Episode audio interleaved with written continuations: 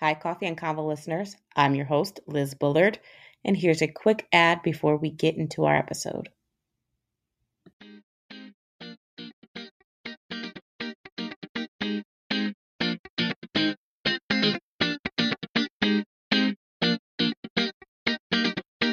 Welcome back, Coffee and Convo listeners. I am joined by, um, I know I say this every time, but I'm very excited by who I'm joined with uh, this episode. I am here with Bilal Tajuddin and Hector Navarro. And I'm excited because we are talking about politics, and these are what two of some of my favorite people. So welcome Bilal and Hector. How are you? Good. Thanks for having us, Liz. Doing good. Fantastic, fantastic. And so, for those of you who don't know uh, these two individuals, we're going to get to know them because they are running in the 2021 election. Um, it seems early for some, and it seems kind of like maybe triggering for others um, coming off of the presidential election, which was neck and neck. And for some people, they are still thinking that uh, we are in the 2020 presidential election. So um, I'm hoping this is a less traumatic experience than that. Same. right? And so, um, before we jump into it, please, um, Bilal and Hector, introduce yourself and let us know: Are you a coffee or tea person? And Hector, I'll stop start with you. Yeah, uh, so my name's Hector Navarro. I was born in Puerto Rico and moved to Waterbury when I was eight. Um, attended the public school system. Um, from there, I joined the military at 18 um, deployed overseas, was stationed in California for about eight years, then came back to Waterbury, um, built a small nonprofit here in Waterbury called Brass City Gamers Tournament. Um, we host uh, esports tournaments for charity and fundraising purposes, as well as provide free STEM learning opportunities.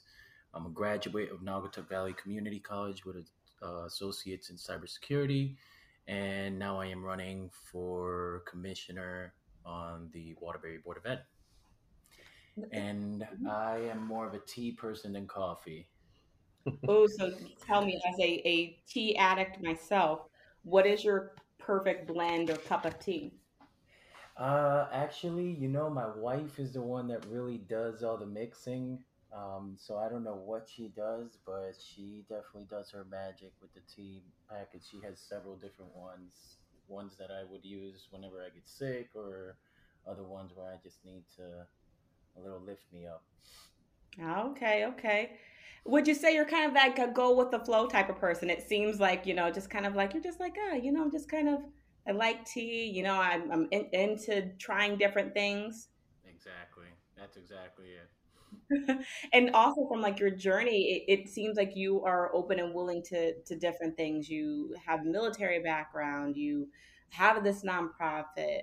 Um, and you're not born and raised here in Waterbury, which is interesting um, because a lot of times in politics we find people that um, are run for local uh, office often have just been here, and so it's kind of nice to see that you have this diverse background to bring some of that insight back to the local level.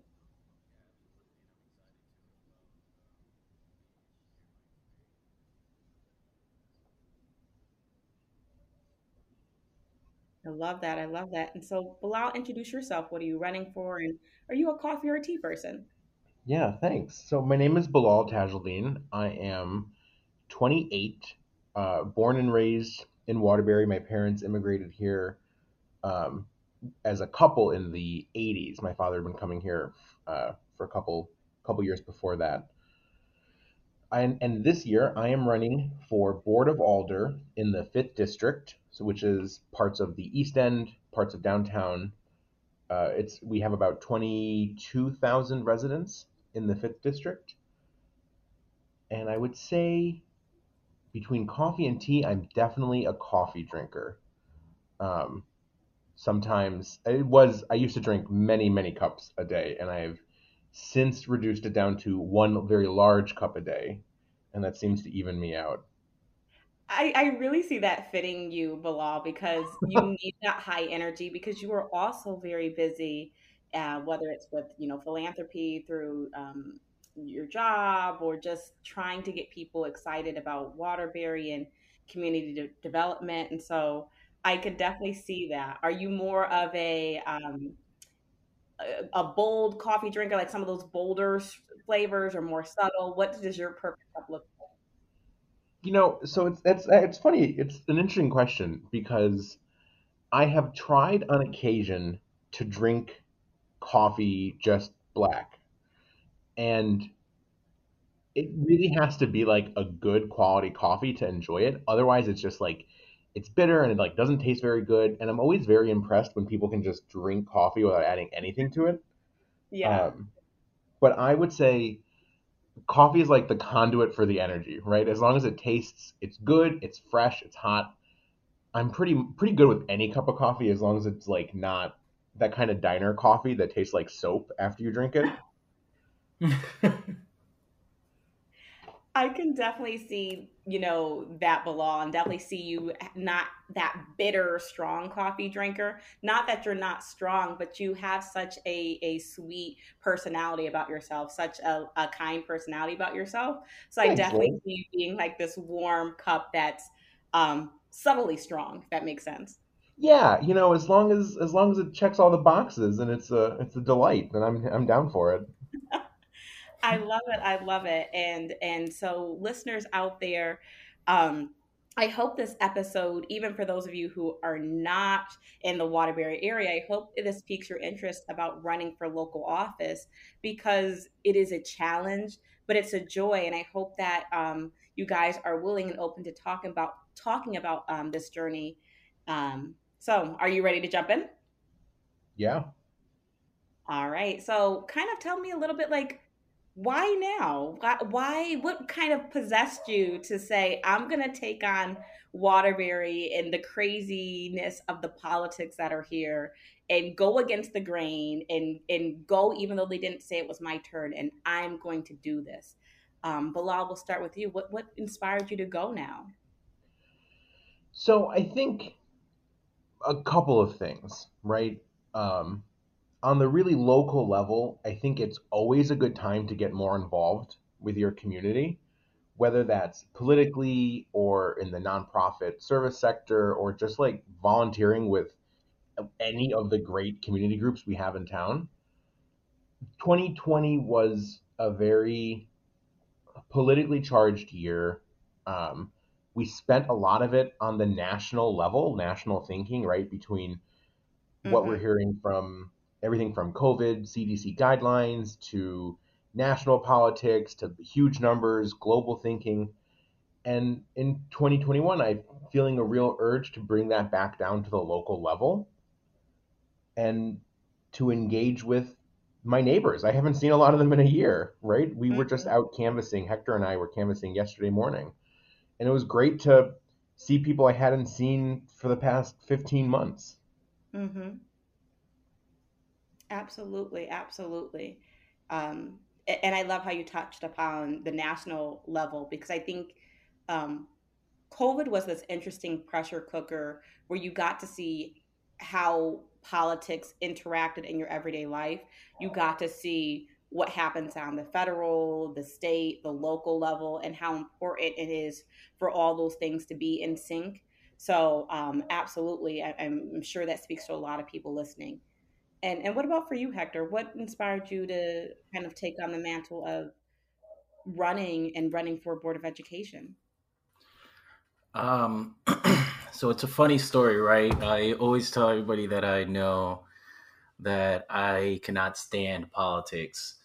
Um, deeply cannot stand politics. Um, and funny enough, when I was going to Naugatuck Valley as a student, I was also the chair to the student advisory committee. So I was involved kind of somewhat in politics as a student what inspired me, um, similar similar to Bilal, was um, 2020 was a a crazy year from an, um, a national perspective and a local perspective. But for me, it was more or less how um, uh, many students were essentially left behind because they didn't have the necessary resources from a technological perspective. Um, especially a lot of our students that are either poverty level or below poverty level to be able to complete their um, academic um, their academic progress, right? So, um, given that situation, um, we, as in the nonprofit that I work with, Brass City Gamers, we submitted for a grant to be able to provide some streaming classes for Twitch and YouTube to um, to local community members here in Waterbury, and we were able to obtain those um, computers to be able to facilitate those classes. And I just thought from the top of my head, I was like, wow, wouldn't it be amazing if we had our local public schools have these resources, um, be more technologically um, inclined to to the point where they can engage students through technology, just in case COVID happens again in the future, Lord forbid. At least our teachers will be better prepared from a technology perspective and our students will be appropriately equipped with the necessary resources to be able to continue an education seamlessly. I worked in the office 5 mm-hmm. times a day and I was able to transition working from home completely. Mm-hmm. I don't know why it's such a big issue for our public school students and teachers to be able to do the same thing. Um, yeah. So that's kind of what inclined me and motivated me towards that direction. And you know, that's interesting because I never kind of heard it put that way. And well, first of all, kudos to you for being so um, innovative, and I think that was so smart to use these platforms that one um, students are familiar with and using it for an educational base. But um, work had to continue. They did not want to lose money. They didn't want to lose profit. So the the switch happened relatively quick and seamlessly. Um, and it's interesting that when we talk about education it was such there were so many barriers and it's kind of like why? Why was there so many barriers um, even kind of rolling into the fall when there was all this prep time over the summer there were still quite a few barriers um, so it, it's nice to hear that you want to take this innovative approach. Hector you told me a little bit about why you want the board of ed and what you saw with the students um, tell me a little bit, Bilal, what made you want to do Board of Aldermen? And for those of you listening, um, Bilal had specified the District 5, and that's because he lives in that area. And so locally here, Board of Aldermen, they kind of like fact check the mayor. They're kind of like um, the managers. And so they ensure that um, kind of like there's that check and checks and balance system. And so, Bilal, why Board of Aldermen instead of Board of Education or State Rep or some other position? Why Board of Aldermen? Sure. So, so you're you're spot on with your analysis of what the Board of Alder is, and it's in a lot of ways, if it's easier to understand it in terms of like again a national politic, our Board of Alder is really can really function like a Congress, right? They are the mm-hmm. the body that should debate, should have conversations about things, should be trying to engage with residents on the most regular and consistent way possible. Um, and in 2015, or prior to 2015, Waterbury had aldermen at large, which meant that anyone could run from anywhere in the city and be part of the board. And there was um, a lot of diligent effort around switching that to alderman by district so that we can kind of build in a geographic representation across the city where instead of having a lot of people on the board sort of all in one part of town usually the west end of town bunker hill area had a really strong representation for a long mm-hmm. time board alderman by district broke that up and said well now if you want to be part of the board you could be part of it in your district for your district. Mm-hmm. Um, and that sort of that local level aspect is something that really really draws to me, rather than, um, you know, when you're a state rep or a state senator or you're looking at a the state level, it's a lot farther from sort of just like on the ground with the people level, and it has to be by its nature. And part of what's alluring me to the board of alder is that I get to be in regular communication, and that's honestly not going to look that different than my regular Right. sort of day to day life. Like I'm, I go to as many neighborhood association meetings as I can already. I go to most nonprofit events that happen in town. This is sort of a chance for me to formalize my relationship between where I sit between sort of the nonprofit sector, someone who's worked in it for a long time, in the philanthropic sector, to the area residents. Right, absolutely. And and I think um, I love how you talked about how this is kind of like ingrained in you already. Like you're already in the community, you're already accessible, and that is important when you're thinking about the the alderman position because they're kind of like your linkage to the mayor. You don't really have access to him, and so that's kind of like your alderman. They're your local mayor, and so um, you have to be accessible. And I think there's a lot of conversation where people don't feel that their local board of aldermen is is accessible, and so um, I, I like that you're you're gearing towards that, and that's what drew you to the position. Yeah, it's it's definitely a, a big part of it, right? Your alder should be someone you see on a regular basis, should be someone who is there to help if you need a connection to city services. I mean, particularly for families or older adults, like it's hard to navigate city Mm, systems. They're they're not necessarily intuitive because they're so involved with bureaucracy and departments and your alder should be someone that you know about and can call up to be like, "Hey, this just happened. I don't know what to do. What's my next step?" And they should be able to help you. That's sort of their they're like the elbow, right, between city Mm, services and city administration. I like that. They're the elbow. And and so to kind of dive into more of who you are as the candidate, I have broken up um, into like three kind of segments or three type of um, conversation questions. And so the first is diversity. And so um, Hector, well, listeners, I'll tell you a little bit about why I broke this up like this. So locally and nationally, we've seen that diversity has been a call to action. We've seen issues with police violence. We've seen um, just lack of representation in spaces. And while these have been ongoing conversations, it's really kind of um, erupted over the past, you know, year, year and a half. And so, asking you both similar but separate um, diversity questions. And I'll start with you, Hector. And so, my Hector, um, my question for Hector is: You call for diversity within the school system curriculum, and the governor has already passed legislation regarding this matter, um, regarding um, African American and Latino studies be taught in schools. Do you think that your platform of diversity within the curriculum has already been achieved, or are you looking for um, to expand this or do something different on the local level?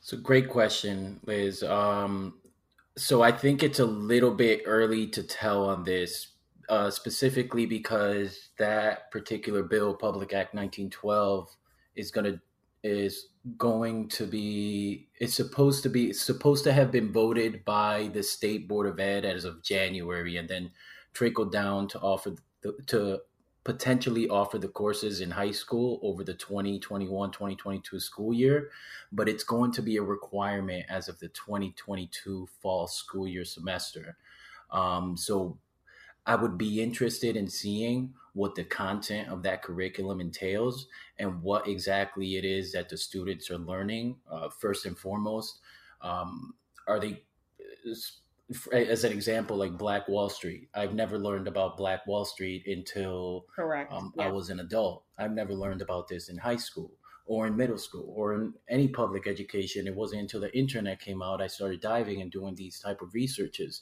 Um, with that being the case, a lot of our students have the internet at their disposal. Um, they're very wise, specifically our high school students. So it's a matter of not just providing schools the education curriculum, but also integrating um, more diverse teachers into the public school system. Teachers that look like us teachers that can relate to us teachers that have a cultural awareness and understanding of the upbringing of these students that are at poverty or below poverty levels. Um, so that way they have a form of engagement and being able to relate to the students and students being able to relate to um, their teachers. I, I think the bill is a step in the right direction, but again, like the content is what I would really be interested in seeing. And then, depending on what that content entails, we can kind of either adjust fire and edit the edit the curriculums or add or remove things um, because history is always being told by the victor mm. um, and that has been shown time and time again throughout history and if we don't really look at the ugly history of america um, we're never going to know what it means to correct ourselves in the future um, so this is a pivotal step for us um, i believe um, and I think hiring Black and Latino teachers in the public school system is really the conversation that needs to happen if we're going to be effectively um, teaching these students about diversity. Like, um, I know I've been to a lot of high school classes um, where the teacher is white teaching Spanish. Um, just because they put it into the curriculum doesn't mean that it's going to be effective. It'll be a lot more impactful to hear this from a justice impacted individual that was raised through the same neighborhood as I was and then became a teacher and is now teaching me about this stuff. So that way I'm essentially woke. Um, so uh, that's that's my take on the um, diversity. And to add to that, um, you know, it wouldn't be it wouldn't be historical to see stories like Congresswoman Jahana Hayes coming out of Waterbury um, that inspire and motivate us to see uh, something very rare like an African American woman become one teacher of the year and then two running and winning for Congress of the fifth congressional district. But it would be a matter of the norm to be able to see these mm-hmm. things. And I think once we consider that the norm, then we'll be in a position where I would be okay with um, diversity and diversity in our schools.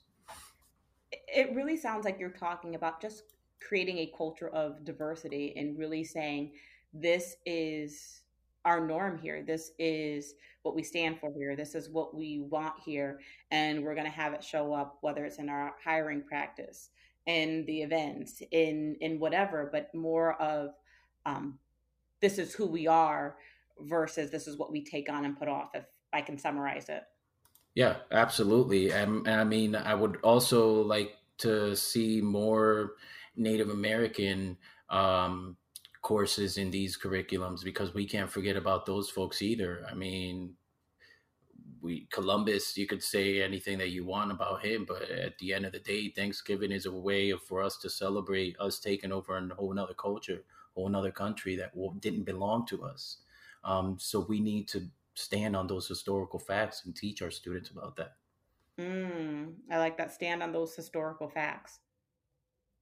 Um, Bilal, it's kind of same type of question as far as diversity. So um, we know at the local level, there's been a lot about making racism a public crisis. There's been a lot of um, Black Lives Matter marches over the past year. There has been a call for diversity um, on the local level. Um, and so, my question for you is um, as an alderman, you'll have to work to satisfy um, the group of people that are saying we want diversity. And the, we also have a group here that is quite prevalent that says we already have diversity we don't need to change anything, you know. Um, and so, what is your plan to kind of satisfy these both groups? The one who is calling for diversity and those who um, want business as usual, they don't want to change. Mm. So, my first thought, Liz, is really that both groups are right.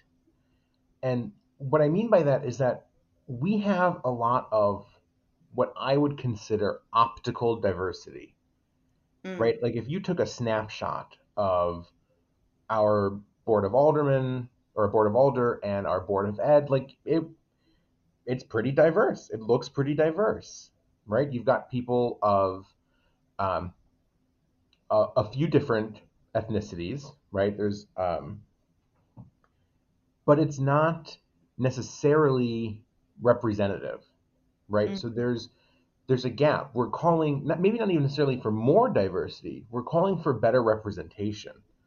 Um, how do the folks who represent particular ethnicities how do they show up for their community, right? Like, what are we actually doing to push forward legislation? And it's easy to say, like, yeah, well, we have a, a our board cuts this way. These are this many of this ethnicity, that many of that ethnicity, and so we're solid. And it's just like, you know, that's not that's not really the point that we need to be arguing.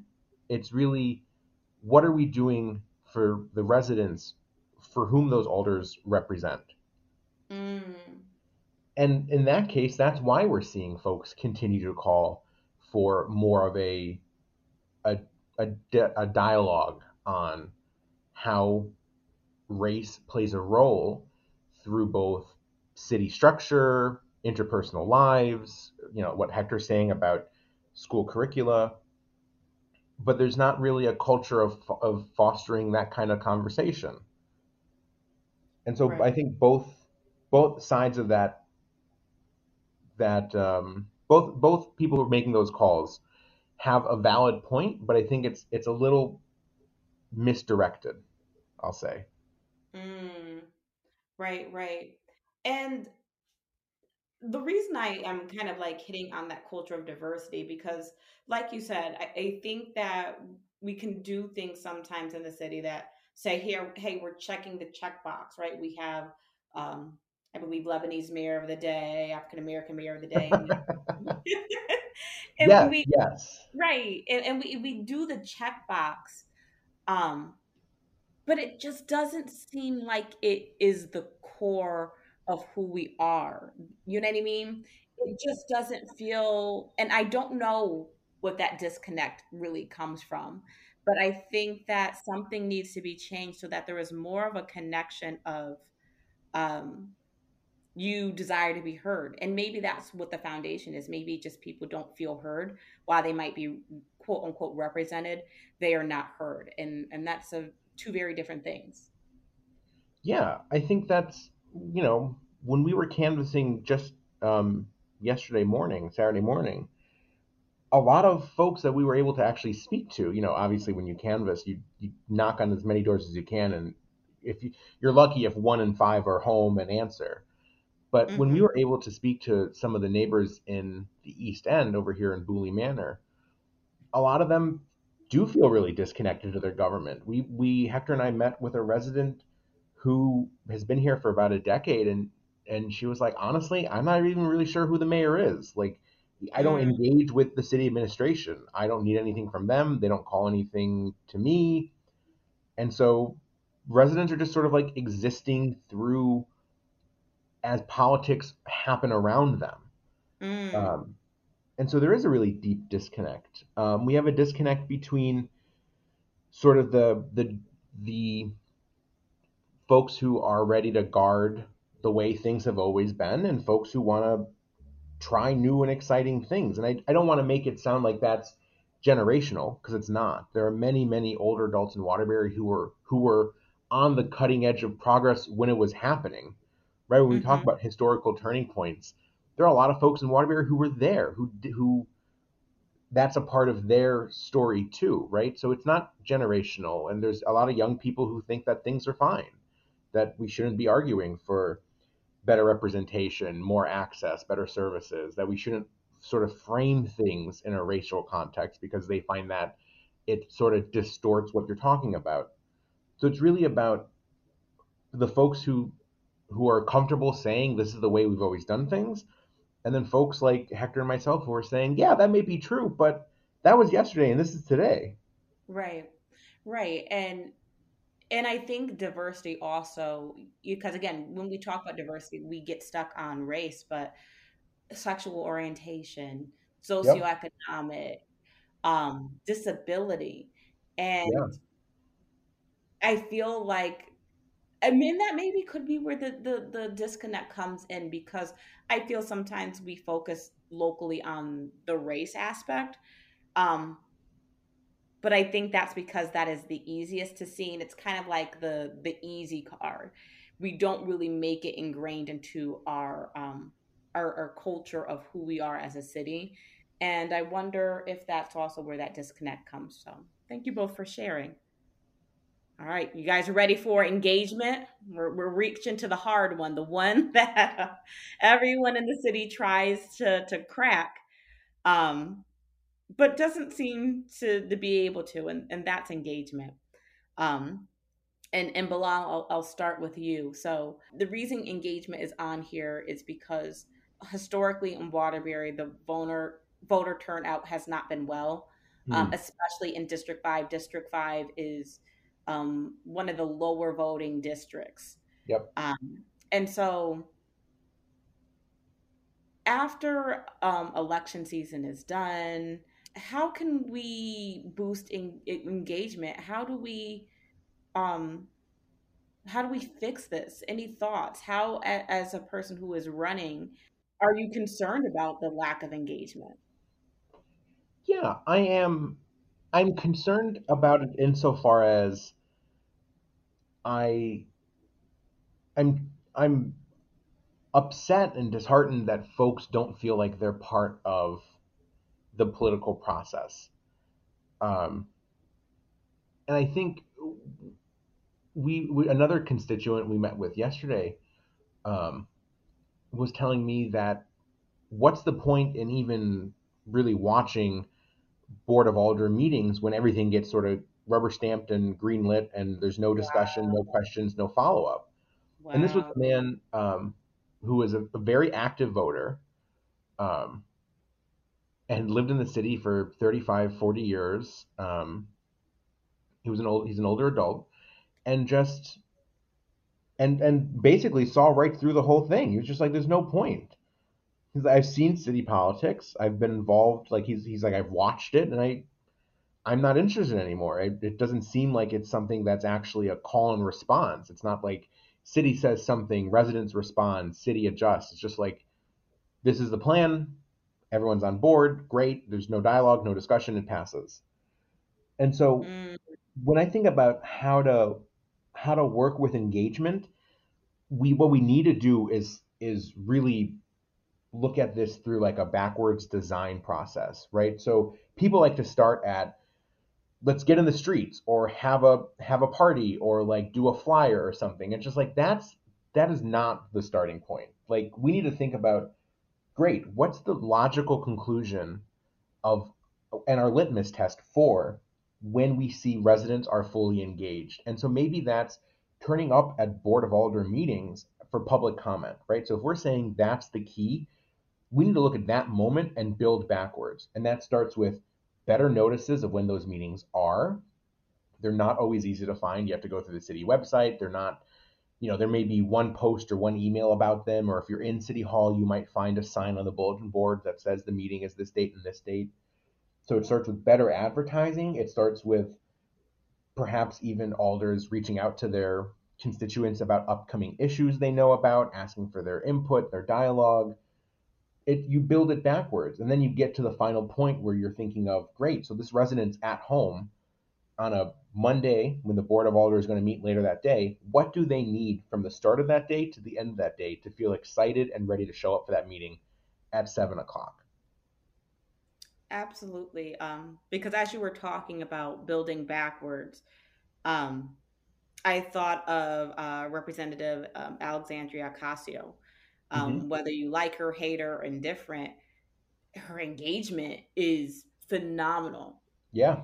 And I think, like you talked about, um, the delivery of notices, the accessibility, um, that that is important um i think i like signed up one time during election and like i still get like these emails about this is what's going on hey this is what she did there is this constant dialogue instead of waiting for me to seek her there was this constant like hey i'm here i'm available there's this constant like i'm going to go to you type of feel Right. And I think we sometimes lose that at the local level. And I get it. Like your board of alder, you know, or your board of education, they're employed outside of being on the board.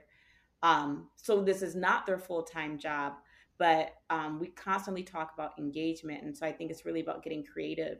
And, um, you know, kudos to both of you for canvassing because I think you're kind of getting the jump. You're saying, like, hey, I'm not just going to show up and say, hey, I'm Bilal, hey, I'm Hector, vote for me. You're mm. saying, who are you and what do you need um, before even having that conversation of, hey, I, I want your vote. You're being yeah. um, building and, relationship building, like you you mentioned.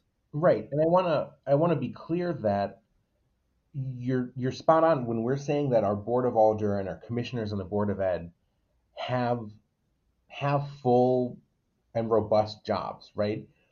I don't want to make it seem like I think it's the responsibility of every alder or commissioner to like do an extra 15 hours worth of work a week to get information out because that doesn't create a system where and a regular resident can see that position and be like, that's something I can do, right? Mm-hmm. You need to set an idea of what a minimum expectation is, which has to be a little bit of work, right? Because this is you're you're now accountable to almost a quarter of our city's population. You have to be available. But there's also an element of this in which the city can take a more active role in information disbursement, right? They're, they do not have to, it doesn't have to be so passive as mm-hmm. one post, one email, one flyer. Like there should be, there should be an, an element of our city administration that is, that is dedicated to engagement, that is representative across all spectrums, right? Age, gender, sexuality, race, religion. There needs to be resources allocated to this so that our alders who are regular residents, right, can have what they need to do their job, that the residents feel like they have the information they need to be informed about what's happening. And where better to employ that than within the city government? That just all that does is strengthen the link between resident to central administration. Mm. Hector, anything you'd like to add to that? Yeah. Um, engagement is um, has been a difficult problem that Waterbury has experienced for years, and I think it's it's funny, right? Because as we look around our community, you always see people on their phones.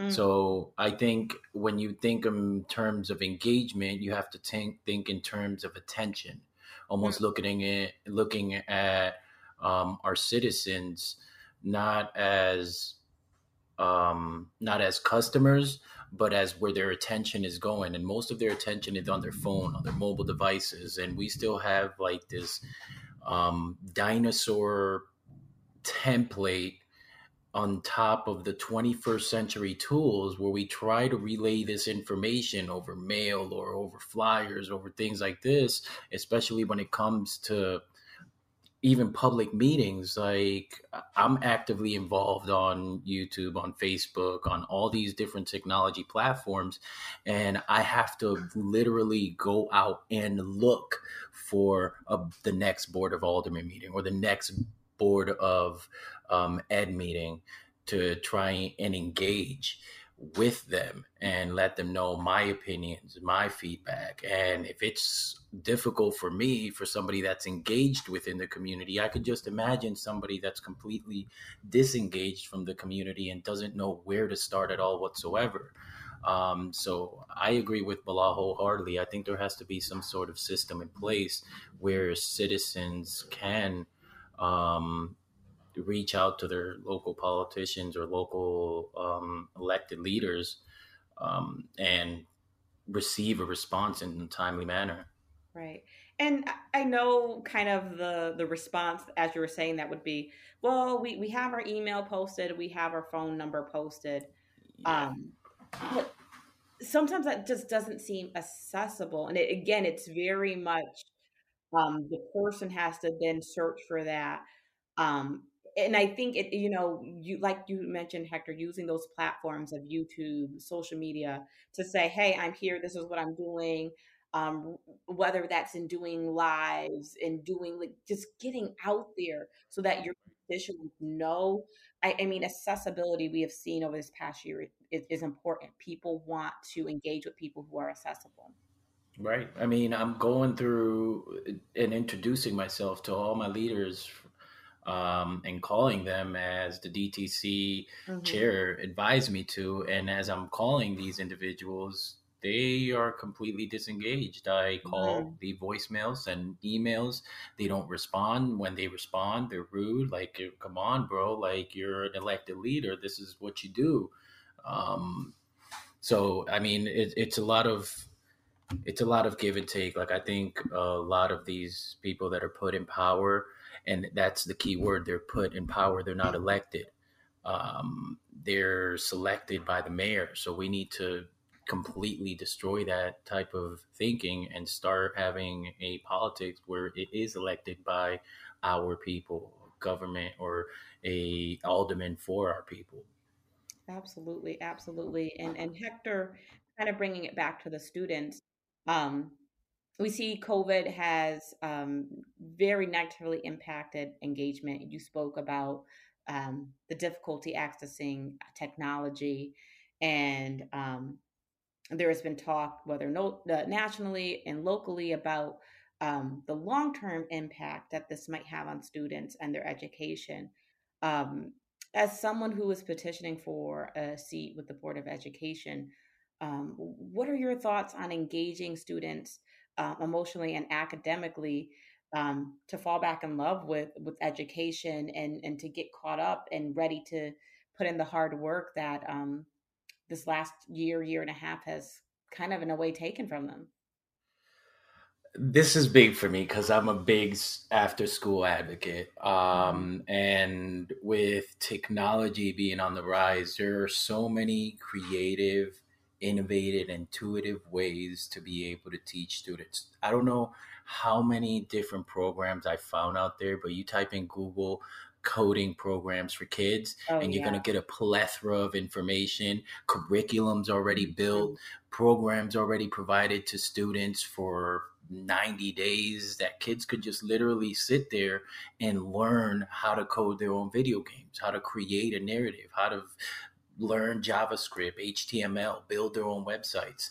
Um, and with those type of resources available to us and allowing kids to almost gamify their education, uh, it's a no-brainer to be able to kind of integrate technology into our curriculum, like, and not just a a basic computer science elective.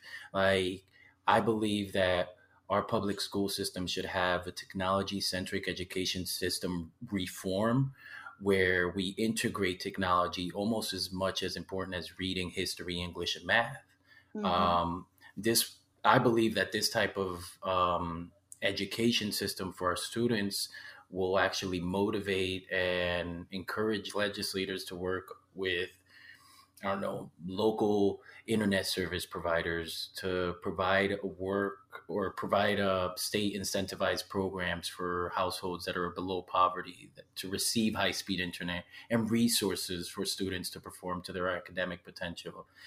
Like I think of, I imagine like different tap, uh, different type of untapped potentials and opportunities, programs and resources in our schools like cybersecurity, if we had cybersecurity after school program or even classes um, in our public school systems, I could imagine kids creating hackathon clubs, being able to compete in like local or national levels, um, coding or programming, having a robotics tournament club in Wilby or in Kennedy that they could compete on local or national level. Esports classes, not just playing video games on a competitive level, but learning about the historical facts of esports. Like the esports market revenue in 2019 reached almost 1.6 billion dollars. Um, and it's increasing and employment in the esports industry is up 185% as of 2019 and still growing. And it grew last year during 2020 during covid because it was an industry that blew past the film and the music industry combined. Um, so those type of situations and those type of discussions need to happen because um, from a local level we can train kids to learn production, technology, competition, marketing, management skills just through esports alone. And then lastly, I also think that there's a potential, even though it's very early and in its infancy stages to be able to integrate some sort of after school program with blockchain technology and cryptocurrency. Um, a blockchain developer alone can make on a low end $115,000 to $225,000 annually. Like preparing our children for these type of jobs and not just the traditional jobs that we're used to um, is going to be important um, in the 21st century and moving beyond. So I think these after school programs are absolutely essential. And it goes back to the engagement portion of us being able to engage with the families. Like a lot of a lot of students are left by either themselves at home after school or with their older siblings right? Because their parents may work a double shift or probably three different jobs and mm-hmm. can't take care of their kids. So it would be better to have an after school program that's parental, um, that you have a parental type of figure um, that's teaching them, preparing them in an internship or type of apprenticeship type of program, and encouraging them to go to school, get their high school degree, and perhaps jump over to a career opportunity. Um, I just don't believe that there's enough programs out there for kids after school, which is why we see so much different issues with behavioral, mental health, and things like that. And that's a whole nother segue that I could just start talking for hours. Well, I, I definitely hear the passion in your, your voice when you talk about this. And like, I'm excited about all these possible things that could be happening. And, and I think that's a, a critical um, point that sometimes is missed is passion and, and excitement. We get so caught up in these are the benchmarks we have to do, these are the check boxes. But that's exhausting. And, and yeah. like letting these kids really become inspired again and meeting them where they are. And, you know, again, parents are are stretched, they're overworked and sometimes they don't want to do an extra thing so uh, weaving in that technology um, whether it's Zoom to say, hey, log on, we're, we're going to have this, this, this session over Zoom or whatever that accessibility component looks like.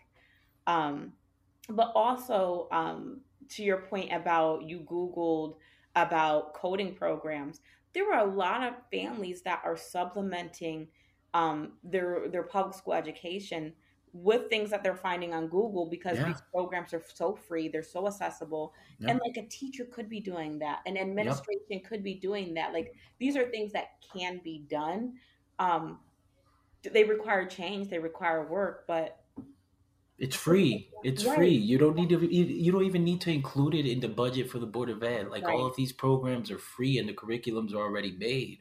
Right. Like we're basing our entire curriculum for my nonprofit based on these free software programs. Mm-hmm. So why can't we put integrate something similar to the public school system? I, I love it. I love it. I love it. Um, I will not hold you guys. I know you guys, your time is valuable as, as candidates out there. Um, but I have one last question um, for you, and it is about working with the mayor. And it is important to have a good working relationship but what we we often see and hear are comments about how um, currently those in office um, don't oppose the mayor enough or don't advocate for the concerns of the community. And Bilal, you touched upon this when you mentioned the constituent was saying that things just get passed on through. And so, my question for you, Bilal, I'll start with you, and Hector, uh, then I'll go to you. Is um, how important is it to align with the vision of the mayor? Um, and how do you foresee yourself working with him if you're not in agreement with his policies, um, especially when the mayor has made commentary about he wants to work with people who are like minded? So, how do you foresee um, getting some of these ideas that you mentioned off the ground with the mayor who may or may not agree with your point or with your um, platform? Yeah, I, I remember the uh, what you're referencing is when uh, there's a vacancy on the board of ed that I believe, if I'm correct, Hector applied to for that vacancy sure did. and did not ever hear back. Uh, and a oh, a someone who works in the police department got put on the board. Uh, yes. Around the, the time. Police, police department at that. Yeah, and I believe the the commissioner has she has a PhD in some kind of clinical psychology that works with young people, and this was viewed as her credential, her value add to the board of ed.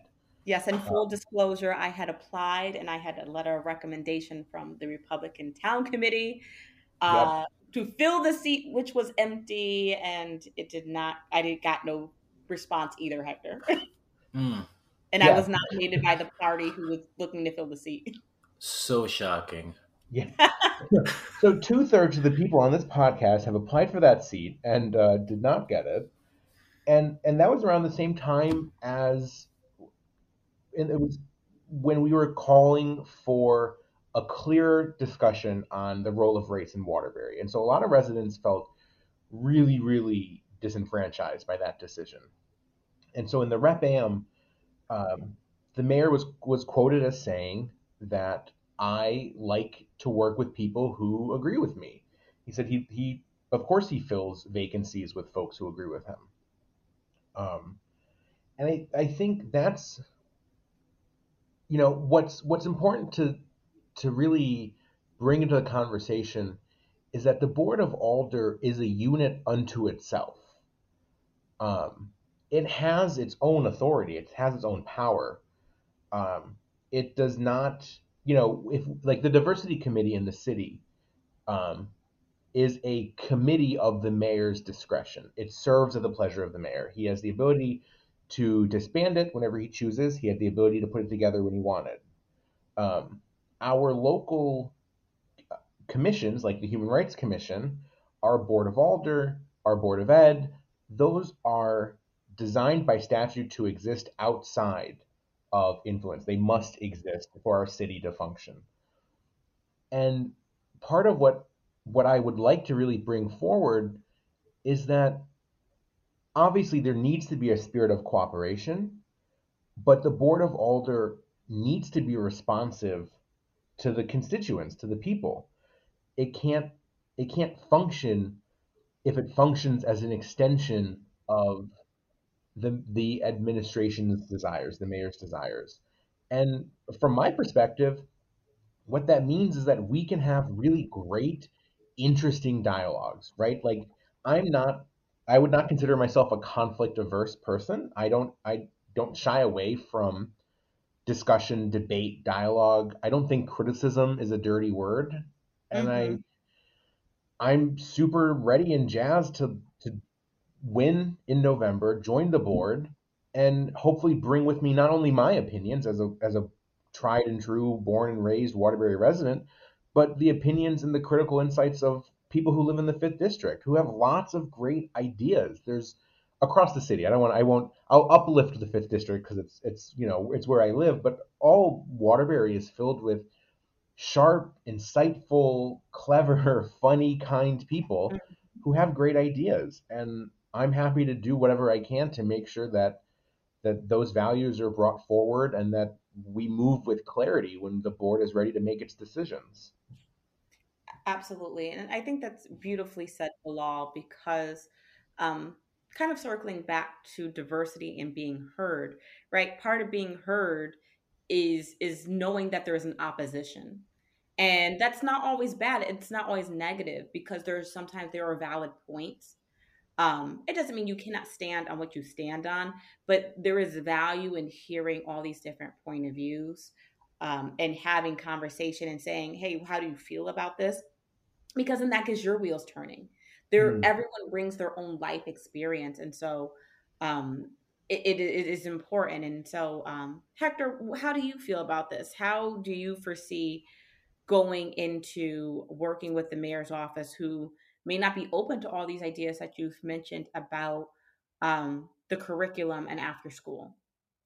Yeah, so I I've thought about that a lot because you know I'm only one vote amongst ten others, right? Mm-hmm. Um, so I have I've been thinking about like situations where current board of ed members want to step in and they are incentivized not to vote um, based on their personal opinions or how they feel about a personal issue. But just like Bilal said, they just rubber stamp it and vote unanimously, just like the rest of the board, or they don't get endorsed by the DTC or by their town committee the next following year. So um, they continue to vote the same exact way on how the mayor would want them to vote. Um, so I think it's a matter of whether or not I choose to stand in solidarity or by myself, um, I should say, whenever it comes to that. If it's 10 people saying no and I'm the only one yes, then so be it. Um, I'm going to represent the people. I believe that that was much of the issue that happened during our last politics, where people um, stood behind Trump so much that they it wasn't necessarily um, us it was more or less him running the government rather than the people govern the, running the government. So mm-hmm. on a local level, we need to ensure that it's not Mayor O'Leary or Mayor Navarro or Mayor Bilal that runs the government, but the people run the government. And I, I'm all for collaboration. I'm all for being tactful and respectful of everybody else's opinions. But at the end of the day, there has to be results. And if I'm one of the very first people that go in there and run for Board of Ed, my hopes and desires is that by 2023, this puts a fuel and a fire for other folks, other young folks, and engaged and active participants in our community to step up and um, be the change in their local community. When I came in here, I wanted to change the entire world, and I slowly found out that you know I need to start in my own backyard, right, um, right. and try and change the problems in my backyard before I move on and try and fix the world.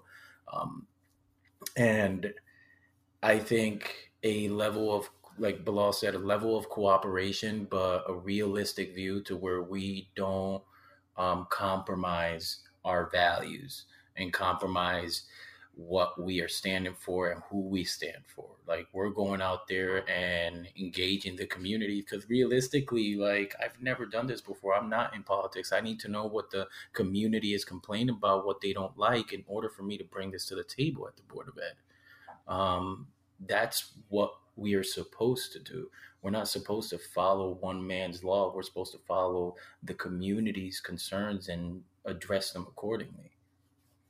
Again, um, wonderfully said because um, you both have touched on getting people to run uh, fall uh, for office to again fall in love with their community to get back out there and let their voice be heard and if they feel that um, they don't fit who's already in office whether that's with the group of aldermen board of ed with the mayor if they feel that they're not reflected, it really decreases engagement. I mean, all these things really run together, and it's about shifting um, the culture and dynamic of the city um, beyond rebranding the name and the logo, but really saying who are we as a people and how do we um, achieve that. And um, I think that, you know, again, best of luck to both of you. It is not easy. Um, it is not easy to put yourself out there. It's not easy to canvas. It is a lot of time and mental space. And so, um, thank you for sharing your platform and coming to Coffee and Convos. And please do not let this be the last time. Um, Bilal and Hector, before I ask my last question, please share any last words, anything else you want the people to know. Bilal, I'll start with you and then Hector. Yeah, I would I would say head over to if you're interested in getting involved with local politics, if you want to run this year, if you want to run next year, um, I had to spend a lot of time figuring out this process from the the ground up. There's no guidebook really that that talks you through the forms and the process. I'm happy to share whatever I learned with anyone who wants to run um, in the fifth district. Even if you want to, if you're like, hey, this guy sounds all right, but I want to challenge him, call me and I'll tell you exactly how. And the more the merrier. Absolutely. Hector, anything you'd like to add? Yeah. Um, so I think I I echo um, Bilal's statement. Like I'm a week behind Bilal, and everything that he's learned, he's trickled down over to me. So he's been a phenomenal mentor um, in this entire journey and process. So if I could give that back to anybody that's running for Board of Ed um, or any office, uh, I would love to um, make myself available to be able to help out as well. Um, and also to add, I would um, I would hope that anybody that wants to change the way that their local government or local problems in their community, um, it sees us as being Bilal as just two agents that are, you know, willing to get in the front lines and open the doors for anybody else that feels inspired to do so, whether it be here locally in Waterbury or somewhere else nationwide um, from your listeners, I highly encourage folks to be civically engaged.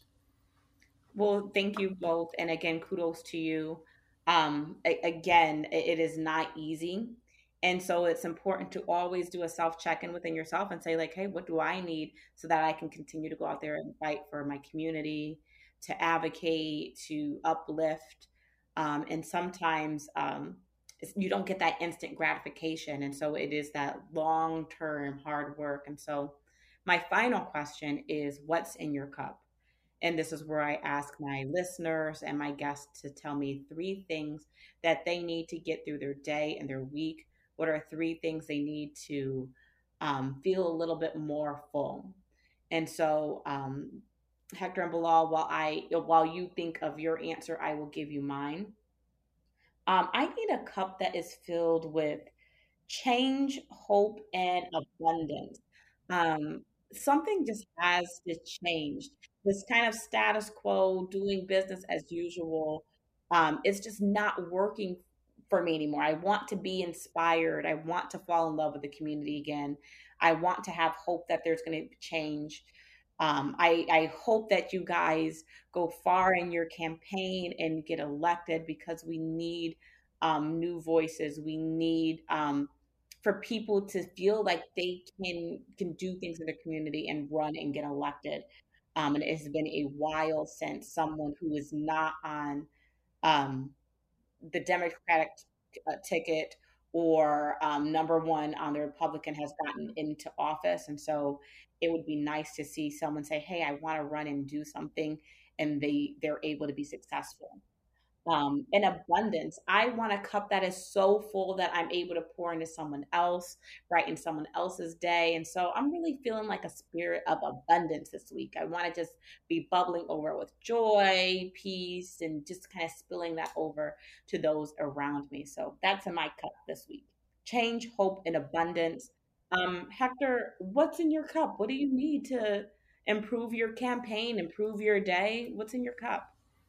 Yeah, um, in my cup, I definitely have a little bit of innovation, passion, and love throughout the week. Um, and I pray that folks put some of that in their cup throughout the week. Um, you know, I I believe that wholeheartedly that I need to continuously innovate the ways that I communicate with the people um, and understand that even during the difficult times, the times where I just want to give up, um, where I'm like, what's it all worth? Um, it's too much hard work, long hours, late nights, early mornings. Um, keep standing on the passion um, of my journey and of this and the love that I have for my community. And that's what really drives me during those difficult times, during those times where I'm just tired and exhausted. I know it's not just for me, but for what I stand for and what I'm fighting for. And that's definitely for innovation, love, and passion. Absolutely. Absolutely. Bilal, how about you? What are you adding to your cup? Yeah, I, I guess I think in like much more concrete terms. Um, but these these cups sound great, and I would gladly take any part of those cups.